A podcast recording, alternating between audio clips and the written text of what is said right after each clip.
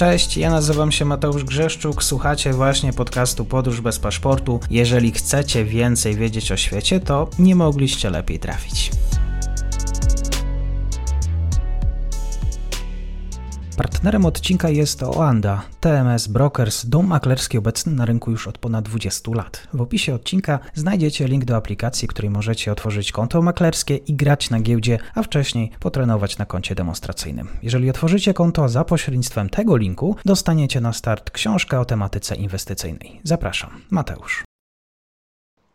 Dzień dobry Państwu, dzień dobry wszystkim słuchaczom. Dzisiaj jesteśmy w krajach bałtyckich. Za mną jest dr Aleksandra Kuczyńska-Zonik, e, Katolicki Uniwersytet Lubelski, Instytut Europy Środkowej. Dzień dobry, kłaniam się. Witam serdecznie.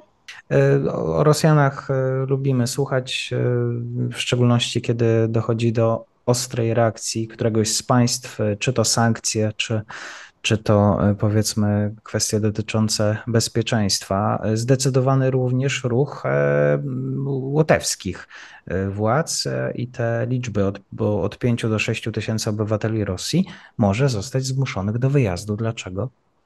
Y, no właśnie, może zacznę od tego, że y, polityka łotewska jest, y, no trzeba ją rozpatrywać zawsze w kontekście bezpieczeństwa. I właściwie od 2014 roku, czyli od aneksji Krymu, a następnie właśnie od pełnoskalowej inwazji na Ukrainę, polityka stała się bardziej, powiedzielibyśmy, aktywna w wymiarze wzmacniania własnej, własnego bezpieczeństwa, również w stosunku do mniejszości etnicznych, do osób rosyjskojęzycznych, do Rosjan, ale tutaj mówię o Rosjanach nie tylko w kontekście właśnie etnicznym, ale również w kontekście obywateli Rosji.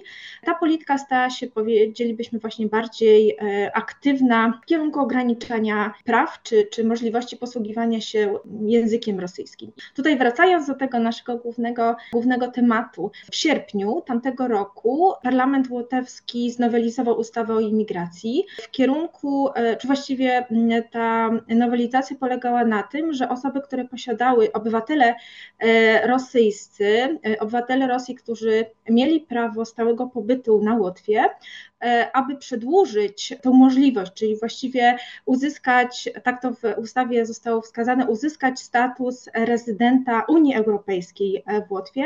Obywatele rosyjscy musieli przedstawić e, certyfikat znajomości języka łotewskiego na poziomie A2. Wydawałoby się to nic, nic e, trudnego, ponieważ dotyczy to osób, które mają prawo stałego pobytu, czyli mieszkają na Łotwie 5, 10, 15, 20 lat albo i nawet dłużej. Natomiast okazało się to dosyć problematyczne, ponieważ e, środowisko łotewskie e, jest dosyć specyficzne, czyli od właściwie mm, wielu, wielu lat ten język rosyjski jest w przestrzeni publicznej często używany, więc dla obywateli rosyjskich dla wielu e, obywateli Rosji e, nie było takiej potrzeby, żeby uczyć się tego łotewskiego, więc okazało się, że ten poziom A2 znajomości języka państwowego no, był barierą nie do przekroczenia.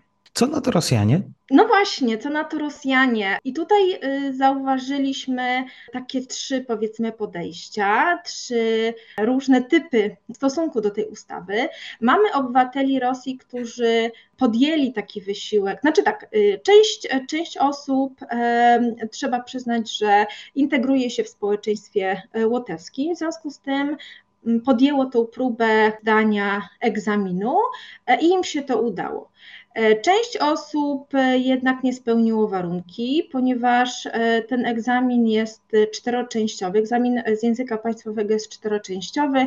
Nie tylko wymagana jest znajomość mówienia, ale również czytania, pisania no, takiej, takiej, takiego uczestnictwa w życiu społecznym na poziomie komunikacyjnym i Część osób w ogóle też nie, nie podjęło e, próby zdania e, egzaminu. I dane służb e, łotewskich, administracji łotewskiej podają takie statystyki, że właściwie w tym pierwszym terminie, które, który został zaproponowany, czyli w w kwietniu, właściwie do pierwszych dni maja, ten egzamin był przeprowadzony na poziomie państwowym. Zgłosiło do, się do niego jedynie 50 procent wszystkich osób, które mm, zostały objęte tym przepisem. Spośród tych 50, około 50% jedynie 49% zdała.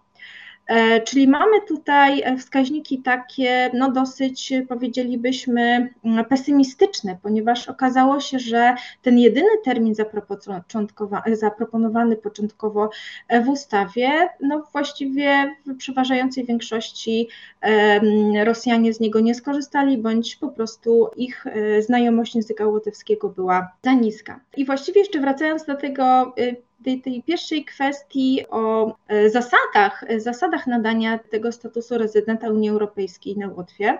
Ustawa również e, wskazywała, że jeżeli te osoby w wyznaczonym terminie nie przedstawią tego certyfikatu znajomości języka łotewskiego, to do końca, czy właściwie od, od września anuluje im się dotychczasowe pozwolenie na stały pobyt, w związku z tym mogą zostać wydaleni. W związku z tym e, właśnie w momencie, kiedy władze łotewskie zobaczyły, że tak mało osób zdało e, ten egzamin w pierwszym terminie, to postanowiły przedłużyć e, tę możliwość i zaproponowały nowy termin tego egzaminu. Natomiast dotyczy to tylko tych osób, które podjęły tę próbę w pierwszym momencie i te osoby, te osoby mają możliwość jeszcze do końca listopada E, podjęcia e, egzaminu e, i mm, mają przedłużone prawo pobytu do końca roku. Czyli wszystko w rękach Rosjan. Niech nie mają nikomu za złe. Z jednej strony tak, bo tak jak wspomniałam na samym początku, dotyczy to osób, które mają prawo stałego pobytu. To nie są osoby, które mają tymczasowe, pozwolenie tym, na tymczasowy pobyt, y, które powiedzmy studiują, czy, czy znalazły się na Łotwie w, jedynie jakby przebywają e, w krótkim okresie czasu. To tak jak jeszcze raz powiem, dotyczy osób, które zazwyczaj wiele, wiele lat mieszkają na Łotwie. Dotyczy to obywateli, którzy na przykład wcześniej mieli obywatelstwo łotewskie i z różnych względów po prostu e, zrezygnowali z niego i przyjęli obywatelstwo e, Rosji bądź osób z tak zwanym statusem nieobywatela, którzy po, po 91 roku nie przyjęło ani obywatelstwa, obywatelstwa Rosji, ani obywatelstwa e, Łotwy, czyli byli to tak zwani migranci z okresu sowieckiego, mm, którzy zgodnie z ustawą o obywatelstwie na Łotwie nie mieli e, podstaw, aby otrzymać to obywatelstwo Łotwy, a nie chcieli przyjąć obywatelstwa Rosji. Te osoby w późniejszym czasie przyjęły również obywatelstwo Rosji. W związku z tym mówimy o osobach, które w, żyją od wielu, wielu lat w kontekście łotewskim i, mim, i mimo tego nie zdołały się um, zintegrować na tyle, ażeby, ażeby nauczyć się języka łotewskiego. Nie jest on prosty, ale wydaje się, że poziom A2 również nie jest jakąś, jakimś takim wielkim problemem. Tym bardziej, że język łotewski jest w, takim, w takiej perspektywie łotewskiej e, centralnym punktem e, identyfikacyjnym, wskazującym na tożsamość łotewską. W związku z tym, jeżeli mówimy o procesie integracyjnym, tworzeniu narodu łotewskiego, to jednak ta znajomość łotewskiego jest, e, jest konieczna. Bardzo dziękuję za dzisiejszy komentarz. Doktor Aleksandra Kuczyńska-Zonik, do usłyszenia. Dziękuję serdecznie. I to już koniec na dzisiaj. Zapraszam na profil podcastu Podróż bez paszportu na Facebooku, Instagramie i Twitterze. Zachęcam też do wsparcia mojej pracy na serwisie Patronite oraz Buy Coffee. Do usłyszenia.